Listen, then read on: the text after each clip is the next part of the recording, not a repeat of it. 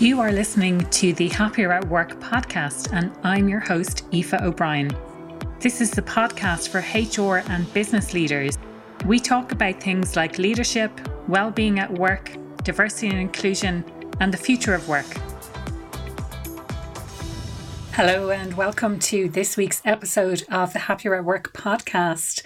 After a long, extended break, this is my first podcast to record in 2022. Obviously, you've been listening to them, hopefully, for the last few weeks, uh, but they were all actually pre recorded in 2021 prior to my trip away to Tenerife. I did say before I went away that I was going to share about my experience of remote working in Tenerife.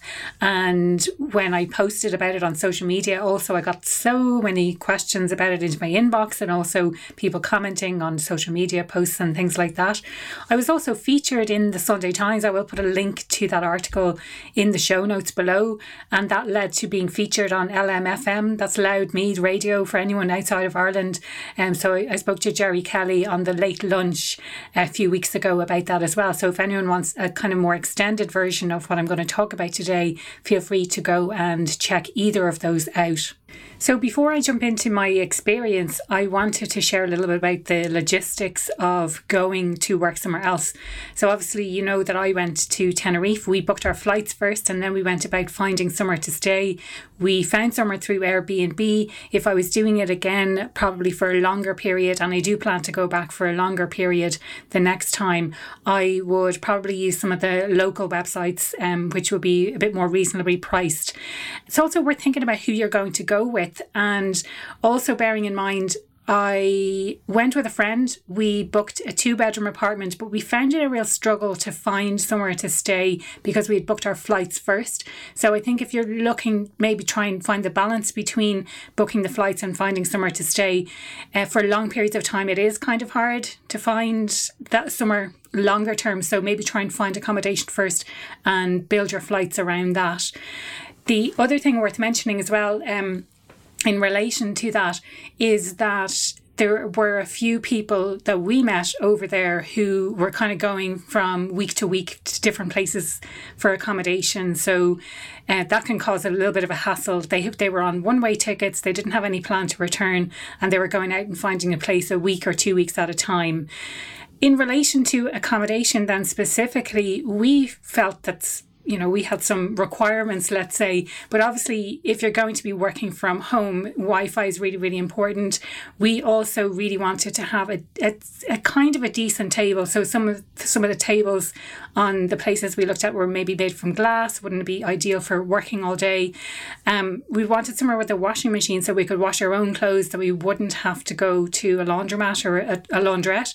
And we wanted somewhere that was close enough to a, a decent supermarket that we could buy food and we could cook at home and things like that. Maybe some of the more luxury items that we could have got were like to maybe have a decent desk, something that we could properly sit at for the day. Now, our Airbnb host very kindly provided us with two decent work chairs as well, which was brilliant. We also wanted, and this is on our list of things, you know, we wanted to either have a, a, a really good terrace or a balcony as well. So we we had somewhere. The, the terrace was actually huge. It was brilliant. Um, we wanted somewhere that was close enough to the beach that we could go to the beach, and we wanted somewhere that had a pool as well, so that we could just nip off down to the pool for for the afternoon if we were if we had a, that bit of flexibility within our days. Uh, one of the questions that kind of comes up a lot is who is it for? So, who is remote working for? And maybe there's this challenge around if you have children at home that it might not necessarily suit you. But then I've been challenged back on that, saying that some people do have children and they they brought their children away with them as well, especially if they're younger children. So don't rule it out if you have kids, maybe do a little bit more research around it and see what opportunities are there as well. Um, typically, we met people who were self employed and people who are employees of large organisations who are also remote working in Tenerife bear in mind as well, it doesn't suit everyone. So that style of working isn't necessarily suitable for everyone. It might sound great, it might sound like you're on holidays all the time, but it's not. The reality is you're there to work and you have work to do. And maybe if you don't have that sense of commitment or the sense of discipline, it might not be suitable for you, but it's definitely worth checking out. As I mentioned, I went for four weeks and I definitely would recommend going for a little bit longer. I'm not sure entirely why we, we went for just four weeks at the time, but I think if I was to do it again, I would go for maybe two months or three months just to get into that sense of routine and to build up a bit of momentum around what it is that you're doing. I wanted to also share some of the guidelines around this whole, I suppose, remote working, and, and it applies if you're working remotely from home as well. So for me, I got into a routine every day. I got up and I did yoga and I did some brain training and I did some language training. My original degree is in international business and languages, which includes Spanish. So I did have the language. I was so, so keen to keep that going, to brush up on my Spanish, uh, to speak with people in supermarkets, to order food, all of that kind of stuff. And I did really keep that going, and I'm still keeping it going now. Uh, I use the the language app Duolingo from about Christmas time. I probably should have done it a little bit earlier, but from about Christmas time, um, and the entire time I was in Tenerife as well. So I did it every single day. I also wrote out a list of all of the things I wanted to achieve in the time that I was in Tenerife. Now, I'll be perfectly frank and say I'm still looking at that list, saying there's a lot of stuff there that I still haven't actually achieved. But I also wanted to build in that sense of flexibility into the time that I had there. I wanted to make the most of the sunshine. I wanted to be able to enjoy myself. I wanted to be able to recover from COVID because if you've listened to that episode, I did have COVID before Christmas the the impact of the warm weather and the sunshine really made a difference to me but definitely I was feeling the impact right before I, or at least I was still feeling the effects of COVID right until I went over to Tenerife for sure. The other thing that I did while I was there was every day I tried to prioritize what really needs to be done today. And you'll hear this in a lot of productivity tips. If you write down three things that absolutely must be done today, what you'll find is your brain focuses on those three things and you get those done. And it's likely that you'll get a lot more done because then you add the next three things onto the list and the next three things. So, really focusing on that, giving yourself deadlines as well. So, if you have some internal deadlines that you need to meet, then really, really focus on getting those done. I tried to limit the number of calls that I had while I was out there. So I was doing a lot of the work online rather than through meetings or anything like that. Because, well, I suppose a, a few reasons because I, I was sharing the apartment and it was, it, it made it that little bit more awkward to be able to have those conversations. But also, it freed up a lot more of my time having fewer meetings in the day. And so I was able to focus on other aspects of my business. I wanted to also address some of the pitfalls with this this idea of remote working and I suppose one of them is, you know, if I hadn't been there with a friend, would I have been lonely? Would I have felt a sense of isolation? Uh, I know that there is a huge group of expats in Tenerife, so that's something I could potentially have tapped into. Maybe a month was too short of a time to be able to do that. We did certainly make some friends there in the local, in the complex that we were staying in. And also, coincidentally, someone in my network was over in Tenerife for my final week that I was there. So we were able to meet up for a lovely lunch and a glass of wine as well, which was really, really great. And I'll give a shout out to Selena McCarthy for meeting up with me. Thank you so much, Selena.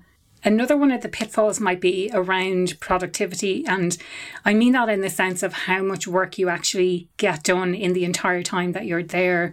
So focusing really on what outcomes that you want to achieve. And I think for me, this is the way of the future. So organizations really need to focus on what is their purpose? What are they trying to achieve? What are those objectives? And how are those objectives going to be achieved? And really communicating that clearly to the people in the organization, talking about what is expected of them. So moving away from this idea of time and the amount of time that you need to be at work, allowing for flexible working in that people can work early in the morning, they can work late into the evening, and have that afternoon free if they are in a hot country, you know, like I was, to be able to go down, enjoy enjoy the sunshine. Definitely a great time to go it being you know cold and wet and, and dark in january in ireland. Um, but that is something that may be impacted but taking that focus away from this whole idea of time and putting it onto outcomes and that requires the organization as a whole but leaders specifically to be able to communicate what those outcomes that are expected, what those actually are, and the contribution that each individual employee makes to those outcomes as well. Now, I don't want to leave this on too much of a depressing note, but some one thing I didn't factor in was that when I returned to Ireland, I kind of knew vaguely in the back of my head that when I came back to Ireland, I knew it was going to be cold. There was the potential for snow because sometimes it snows in Ireland in February. And it's not something I suppose I really thought about. But having spent four weeks in hot, sunny Tenerife, uh, you know, it was hot, it was sunny. The days were longer than they are in Ireland currently. And coming back to the cold and the wet, I think I didn't really factor in exactly how depressed I was going to be coming back into that scenario. So, definitely something worth factoring in. I'm starting to get my mojo back now, work wise. Uh, I, I felt like I, I was starting to get back into the swing of things towards the end of last week, but something to definitely consider as well upon your return. As always, I would love to hear your thoughts, anything that you would have to add, any additional questions that you have. I know I do have some calls scheduled with people who are interested in doing this. If it is something that you're interested in doing, I'm always happy to have a chat. Feel free to connect with me on LinkedIn if we're not already connected. Aoife O'Brien, that's A O I F E for people who are outside of Ireland, O apostrophe B R I E N or follow me on Instagram, happieratwork.ie, or check out the website, happieratwork.ie always open to connecting, as I said, happy to answer any questions. And I really would like to get your thoughts on today's episode. Thank you for listening to this episode of the Happier at Work podcast. I'm delighted to have you here. If you enjoyed this podcast, I'd love if you could rate or review the podcast or share it with a friend. You'll find me on the website happieratwork.ie.